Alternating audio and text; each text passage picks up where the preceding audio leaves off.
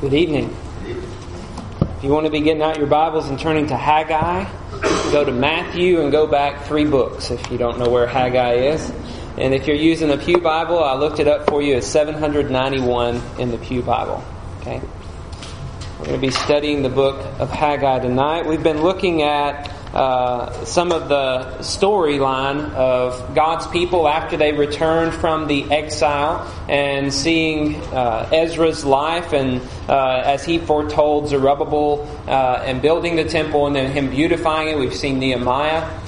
Tonight we're going to be looking at one of the prophets that God sent to his people after they had returned from the exile. And if you'll notice, it's only 2 chapters, so this one should be a little easier for us to get in than maybe Nehemiah, which is 13 chapters. But if you remember from the book of Ezra, in the first 7 chapters of Ezra, we read about Zerubbabel and Joshua, or Jeshua as he's called in Ezra, coming back with all those who returned and eventually building the temple. But they ran into all kinds of roadblocks and things that hindered them from building the temple. And some of those things included the fact that it's just hard work.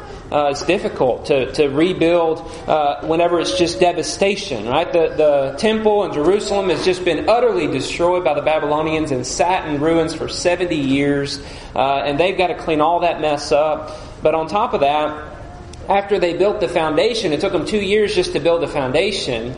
They looked at it and said that this doesn't even compare to Solomon's temple. It's like half the size of Solomon's temple and not nearly as glorious as Solomon's temple. So they've got that going against them. And then also in Ezra chapter 4, verse 4, it says, "The people of the land, those who are around Judah, discouraged the people of Judah and made them afraid to build, and bribed counselors against them to frustrate their purpose all the days of Cyrus, king of Persia, even until the reign of Darius, king of Persia."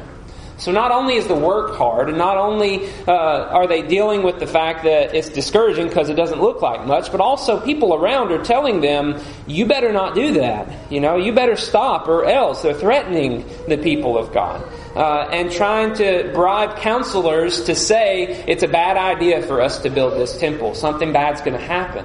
So they've received what they've needed to build this temple. Cyrus has set the people free to return to Jerusalem for the purpose of rebuilding the temple, but they're paralyzed and unable to do anything, to work for God. And so what does God do in response? Well, he sends Haggai and Zechariah. We even see that called out in the book of Ezra, that he sent these 2 prophets specifically for the purpose of getting his people back to work. So tonight we're going to look through these 2 chapters. We're going to read it all because it's not much to read, and understand what it is that God's message is for these exiles at a time when they feel like they're paralyzed and unable to do anything in working for God. Let's start out reading the first 11 verses of chapter 1.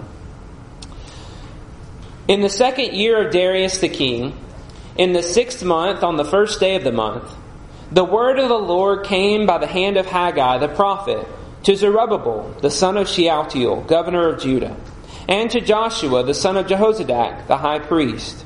Thus says the Lord of hosts, the people say, the time has not yet come to rebuild the house of the Lord. Then the word of the Lord came by the hand of Haggai the prophet. Is it a time for you yourselves to dwell in your paneled houses while this house lies in ruins? Now therefore, thus says the Lord of hosts, consider your ways. You have sown much and harvested little. You eat, but you never have enough. You drink, but you never have your fill. You clothe yourselves, but no one is warm. And he who earns wages does so to put them into bags with holes. Thus says the Lord of hosts, consider your ways. Go up to the hills and bring wood and build the house, that I may take pleasure in it, and that I may be glorified, says the Lord. You looked for much, and behold, it came to little. And when you brought it home, it blew away. Why? Declares the Lord of hosts. Because of my house that lies in ruins, while each of you busies himself with his own house. Therefore the heavens above you have withheld the dew, and the earth has withheld its produce. And I have called for a drought on the land and the hills, on the grain, the new wine, the oil, on what the ground brings forth, on man and beast, and on all their labors." So in this first section, you see a very strong rebuke coming from God. He's pointing out that the people are saying, it's not the right time for us to rebuild the temple. It just doesn't, it's not working. Now's not a good time for us to do that because of the difficulties that we're facing, and the reasonable difficulties that they're having to deal with, as we talked about from Ezra. But notice how God responds. What about me? I brought you out of captivity and brought you into your own land, just as I promised you I would do. And you're failing to build my house. You're building your own house, and he says you're making your houses very nice and luxurious. But what about me? So he says multiple times, and you're going to see this again in this book, consider your ways. Think about whether this really makes sense for you to do that, for you to start building your own houses, and consider what is happening as a result of this. Notice how he points out, you're not feeling satisfied. You're not getting what it is that you need, even though you may be going out and doing all of this work, and you're busying yourself, and you're trying really hard to bring in as much as you possibly can. You're getting nothing out of that. Why is that? Why are you not getting anything? You're supposed to be coming into the land, and I'm supposed to be blessing you. Remember the prophets? I told you I would do that. But you're not getting it. Why not? Because my house lies in ruins. My house is still completely destroyed. And so he commands them to build his house. And then you keep reading in verse 12. It says, "Then Zerubbabel the son of Shealtiel and Joshua the son of Jehozadak, the high priest, with all the remnant of the people, obeyed the voice of the Lord their God and the words of Haggai the prophet, as the Lord their God had sent him. And the people feared the Lord. Then Haggai, the messenger of the Lord, spoke to the people with the Lord's message. 'I am with you,' declares the Lord." And the Lord stirred up the spirit of Zerubbabel, the son of Shealtiel, governor of Judah, and the spirit of Joshua, the son of Jehozadak, the high priest, and the spirit of all the remnant of the people. And they came and worked on the house of the Lord of hosts their God on the 24th day of the month, in the 6th month, in the 2nd year of Darius the king. So here you see the people responding by actually doing the work, deciding to build and obey. At first it kind of seemed like, what are they doing? You know, they're not building the temple. This is 20 years has gone by since their return from captivity, and they haven't built the temple yet. And now Haggai comes to them saying, consider your ways, and maybe they're not so bad. They're repenting. They're changing at the word of the Lord that comes to them. So we see some hope. And notice how God responds to that. He says, "I am with you," declares the Lord. He gives them hope and he gives them courage. He encourages his people. He doesn't just rebuke them, but he also tells them, keep doing this. I am with you. It's going to be okay. You can do this. And he provides the people with what they need to press on. So they start building the house. And then we get to chapter 2. And it says, "In the 7th month, on the 21st day of the month, the word of the Lord came by the hand of Haggai the prophet. 'Speak now to Zerubbabel the son of Shealtiel, governor of Judah, and to Joshua the son of Jehozadak, the high priest, and to all the remnant of the people, and say, who is left among you who saw this house in its former glory? How do you see it now? Is it not as nothing in your eyes? Yet now be strong, O Zerubbabel, declares the Lord. Be strong, O Joshua, son of Jehozadak, the high priest. Be strong, all you people of the land, declares the Lord. Work, for I am with you, declares the Lord of hosts. According to the covenant that I made with you when you came out of Egypt, my spirit remains in your midst. Fear not, for thus says the Lord of hosts, yet once more, in a little while, I will shake the heavens and the earth and the sea and the dry land, and I will shake all nations, so that the treasures of all nations shall come in, and I will fill this house with glory, says the Lord of hosts. The silver is mine, and the gold is mine, declares the Lord of hosts. The latter glory of this house shall be greater than the former, says the Lord of hosts. And in this place I will give peace, declares the Lord of hosts.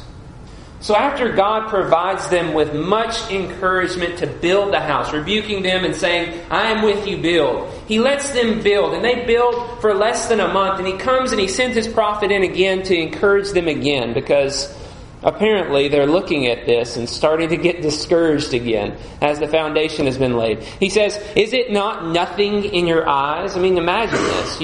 You've seen the glory of Solomon's temple, and now you're coming back to this desolate land.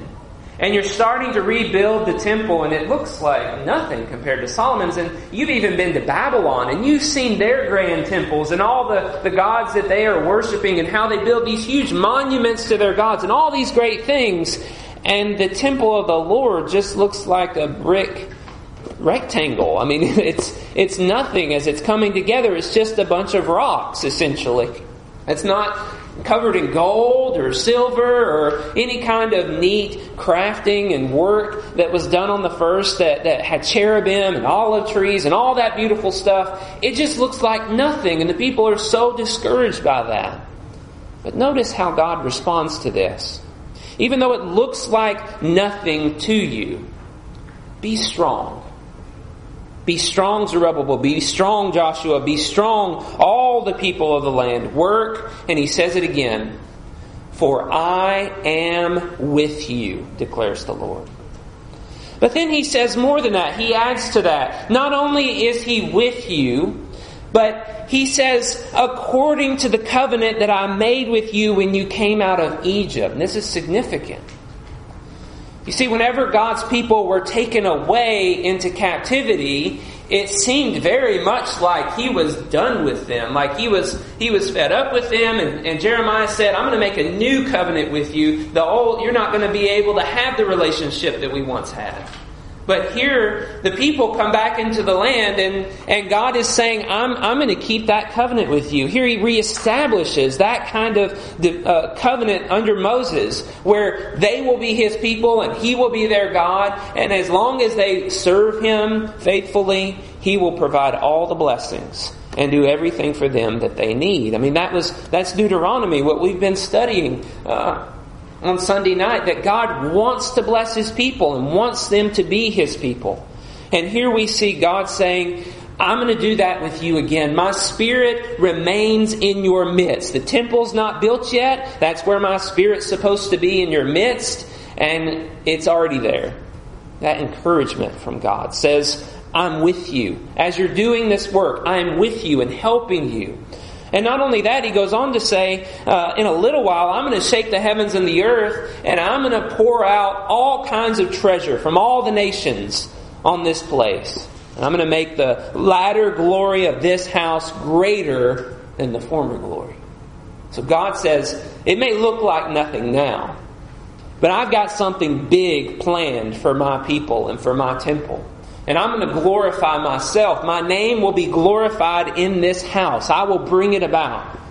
And the people are finding courage in these words and finding motivation as they look and they see nothing, to know God is still with them, desiring to be with them and to protect them from their enemies and to help them to grow and to become the nation that's even greater than what they once were. So a lot of encouragement in chapter 2, verses 1 through 9, as he mentions the recovery of the covenant of Moses. That's what these people needed to hear.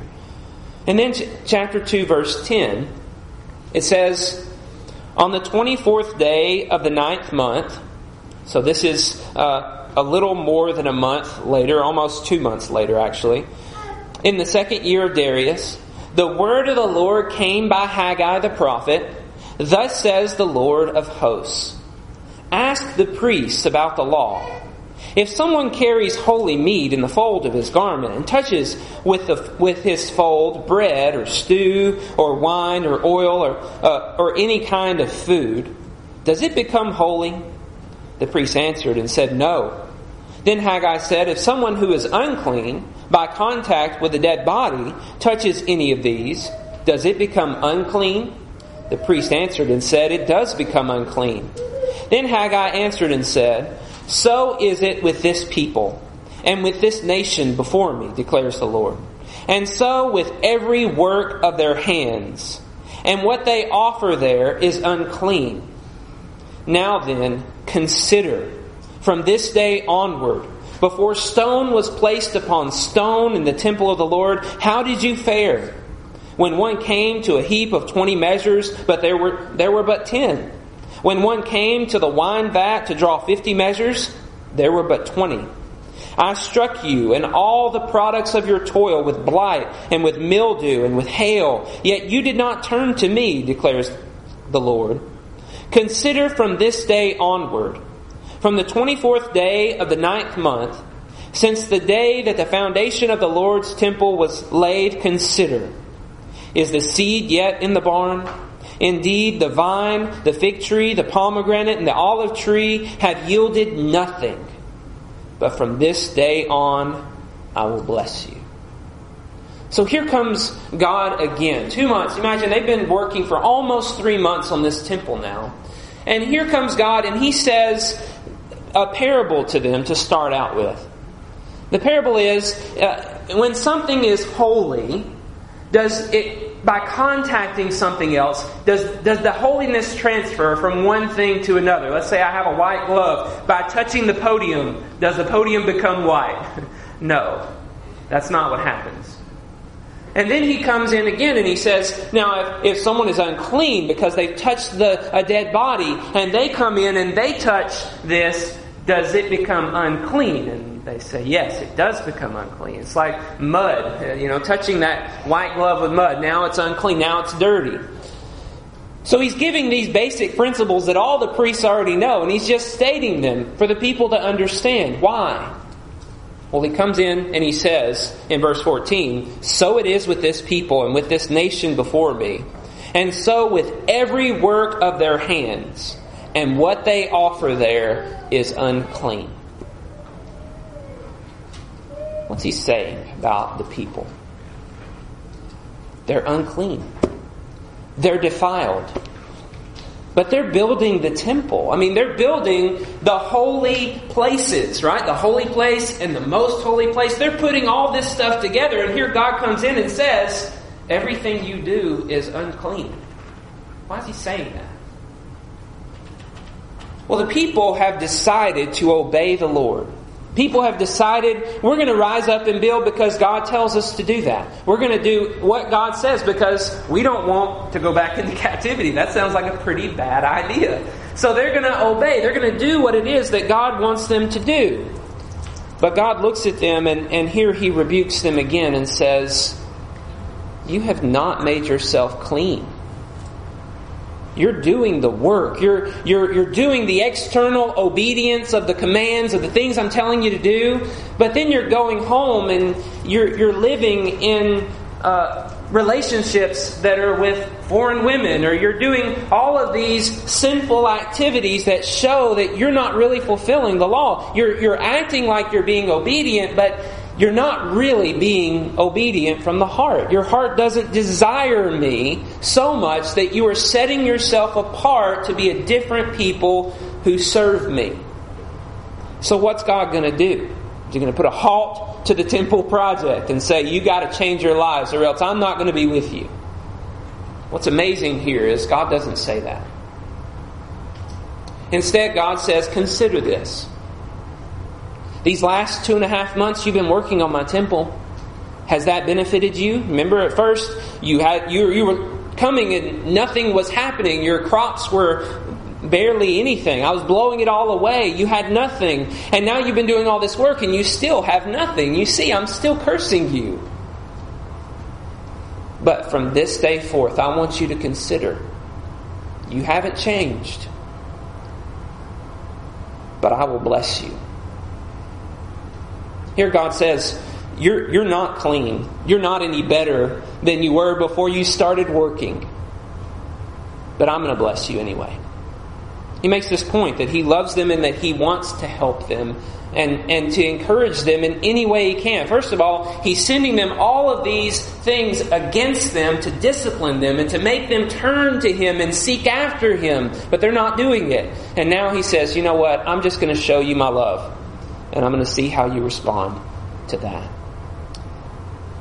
And apparently God's people did respond to that, because in Ezra we read they did finish the temple. They did the work that needed to be done. And whenever we get to Ezra 50 years later, we see them actually hearing the law and turning and repenting of their sins and showing true repentance. So there is some change in their desire as all of this comes about. But let's read the last part in verse 20 and see what else God said. The word of the Lord came a second time to Haggai on the 24th day of the month. Now this is the same day. Sorry, I got behind on PowerPoint. This is the same day that the last word came. The last word was on December 18th, 520 BC. This is the same day. So he has a word for the people, and now he is going to speak directly to Zerubbabel, verse 21. Speak to Zerubbabel, governor of Judah, saying, I am about to shake the heavens and the earth and to overthrow the throne of kingdoms. I am about to destroy the strength of the kingdoms of the nations and overthrow chariots and their riders, and the horses and their riders shall go down, every one by the sword of his brother. On that day, declares the Lord of hosts, I will take you, O Zerubbabel, my servant, the son of Shealtiel, declares the Lord, and make you like a signet ring. For I have chosen you, declares the Lord of hosts. In verse 20, beginning, we see God coming in with another promise. He had made the promise that I am with you according to the covenant that I made with you when I brought your people out of Egypt. He made the promise that they would once again be his people. He would be their God, even though they didn't really deserve it. And now we see him renewing another covenant as he speaks to Zerubbabel. Notice how he brings up again, I'm about to shake the heavens and the earth. But this time he says not to bring in treasures, but to overthrow the throne of kingdoms, to destroy the strength of kingdoms and nations, and overthrow their chariots, their riders, their horses, riders shall go down by the sword of his brother. Now the focus is shifting to, I'm going to destroy the kingdoms and raise up, notice who he says, Zerubbabel, my servant. Zerubbabel, my servant, is going to be the chosen one. He says, I will make you like a signet ring. What's a signet ring? What does that mean? Well, a signet ring is a picture of approval and authority that's being handed to someone else. If the king gives you a signet ring, you have the ability to put the sign of the king, the authority of the king, on a letter or something like that. And we remember the parable of the prodigal son. Whenever he comes back, he gets the robe and they put a ring on his hand. So there's an approval that's happening for the son. And here, God is saying, I am approving of you, Zerubbabel. But what's interesting about this, and why this is so significant, is because in Jeremiah chapter 22, God told Jehoiakim, the last king to have reigned from the Davidic line, and this is what he said, As I live, I will abandon you, Jehoiakim, son of Jehoiakim, king of Judah.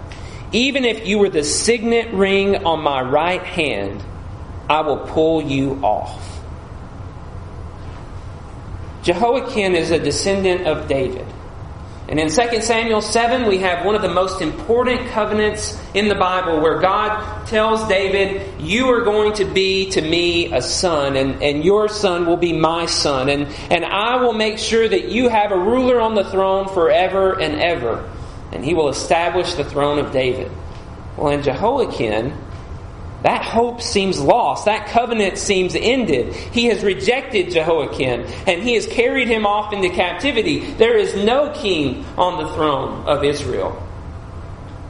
And now we find out, as we study a little bit more, Zerubbabel is the grandson of Jehoiakim, and God has brought him in and now stated, I will make you like a signet ring, for I have chosen you. The picture is, I'm renewing the covenant that I made with David. I'm still bringing in a king that will reign forever. And this is the way that he ends the book of Haggai. This is an amazing book. This is such an encouraging book. I can't stand that I haven't studied this much before, because the words from God in this book are that even though you're awful, even though you've done everything wrong, I'm still going to bring you back. I'm still going to deliver my promises to you. The Jews who are living in the centuries that follow have this reassurance that even though we're awful, even though we've done everything wrong, God is still faithful and still willing to work through us. He's still fulfilling the covenants that He had promised beforehand. The promises made to Abraham, the promises made through Moses, the promises made through David, they're all still intact because God is planning something amazing through His people. He's going to shake the heavens and the earth to bring about His will. And this little book stands as a huge source of encouragement, saying, I am with you. And whenever we look throughout history, what's amazing is the glory of the Lord never fills the temple again, like Solomon and like Moses in the tabernacle. We never see the smoke filling the temple or the tabernacle. It never happens, all the way until we get to 70 AD and the temple's destroyed. It never happens. God does add on to this temple. It goes from being just a bunch of brick and mortar to being a grand statement. I mean, Herod makes this into a huge temple that is bigger and more glorious than Solomon's temple. But the glory of the Lord never comes into the temple as it had in the Old Testament. But when we get to the New Testament, what do we see? The New Testament reveals to us that God does come into His temple, but it's in a more glorious way than we could ever have imagined. He doesn't fill it with smoke so that we're able to live. You know, that's kind of a way to disguise Himself so that we don't die. But He takes on human form, and He comes from heaven down to earth, and He Himself comes into His temple to proclaim the good news of His kingdom's arrival, and to teach the people, and to heal the sick, and to bless His people. God does this in the New Testament. And like I said, the temple's destroyed in 70 AD, so there was no other time when God filled the temple with His glory as He said He would. It has to be through Jesus. Jesus is the glory of God coming to the earth and into His temple. And He is the anointed Son of David that this text foretells. And He brings about the covenant that Jeremiah foretold, the new covenant that allows for the forgiveness of people so that they can be holy and righteous and pure, even though they are defiled. God is the one who is able to make us holy. And He shows that He is willing and desiring to do that in Haggai. Well, what's the message then for us? As we read through this book and we see all of these things being foretold, we see all of these things starting to be fulfilled, we see some very important messages that we need to take to heart as we study this book. First of all, we see that God has worked through a flawed people to bring about His glorification. He's able to do that. He doesn't need a perfect people to work. He's able to work through us. Even though we are messed up and we make mistakes, He is able to make us holy and to accomplish His will, to spread His glory over all the earth. We also see a very encouraging message that His covenantal love is available to all of us.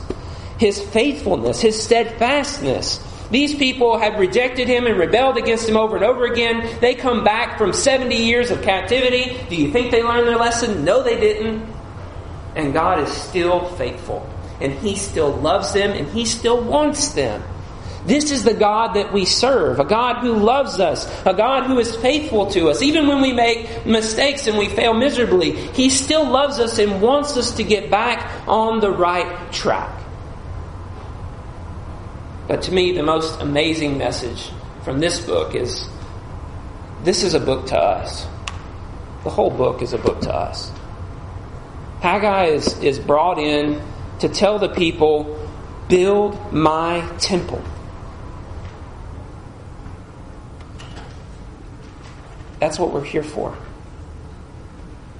That's our whole purpose. That God has brought us out of captivity, brought us into a state where we are given some freedom from sin and from all the destruction that Satan has brought us, so that we can gather together, work together to build God's temple for His glory. And as Paul comes on the scene in Ephesians 2, he says, we are the temple.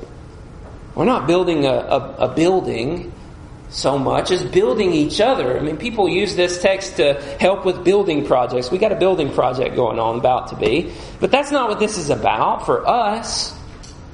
We're here to build people. As Paul talks about the temple, he talks about it in a way that we are all the temple. The apostles, the prophets make up the foundation with Christ as cornerstone, and we as aliens and strangers are allowed to be a part of this temple. And we're working to build onto it, to help others to be added to this temple, to strengthen all the parts of the temple that are weak, to build them up, to help them in all their messy lives and all their struggles and all their defilements to become holy and righteous and good. We're here to help facilitate that, to work on the lives that are around us. The question for us is, do we want to build God's house?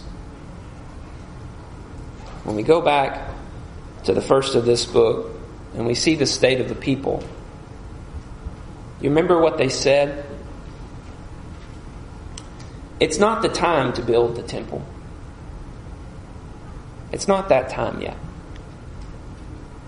You remember what God said about them? You're too busy. You've got too much going on. You're busying yourself, building your own houses.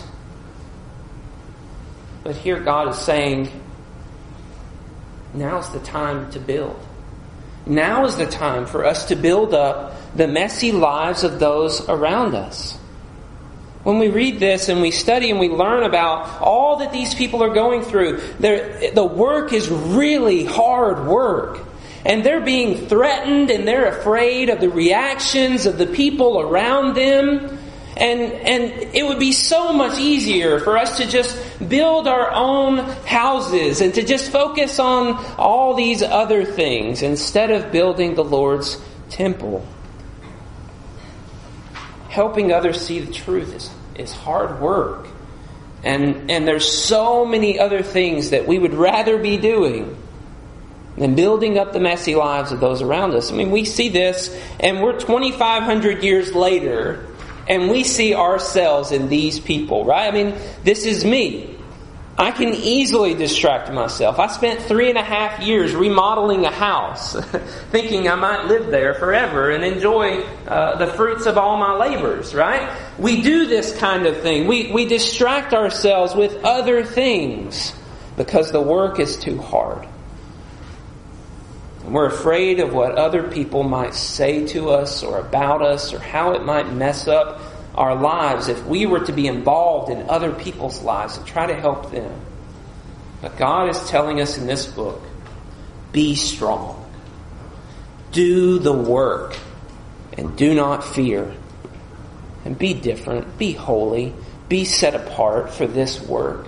And the most beautiful of all this text is, I am with you. I'm with you. You know, it's not easy to evangelize. It's not easy to bring up conversations that people really don't want to talk about. It's not easy to talk about problems or, you know, the messiness of our lives. But ultimately, why are we here? We're here to glorify God. We're here to be to the praise of His glory.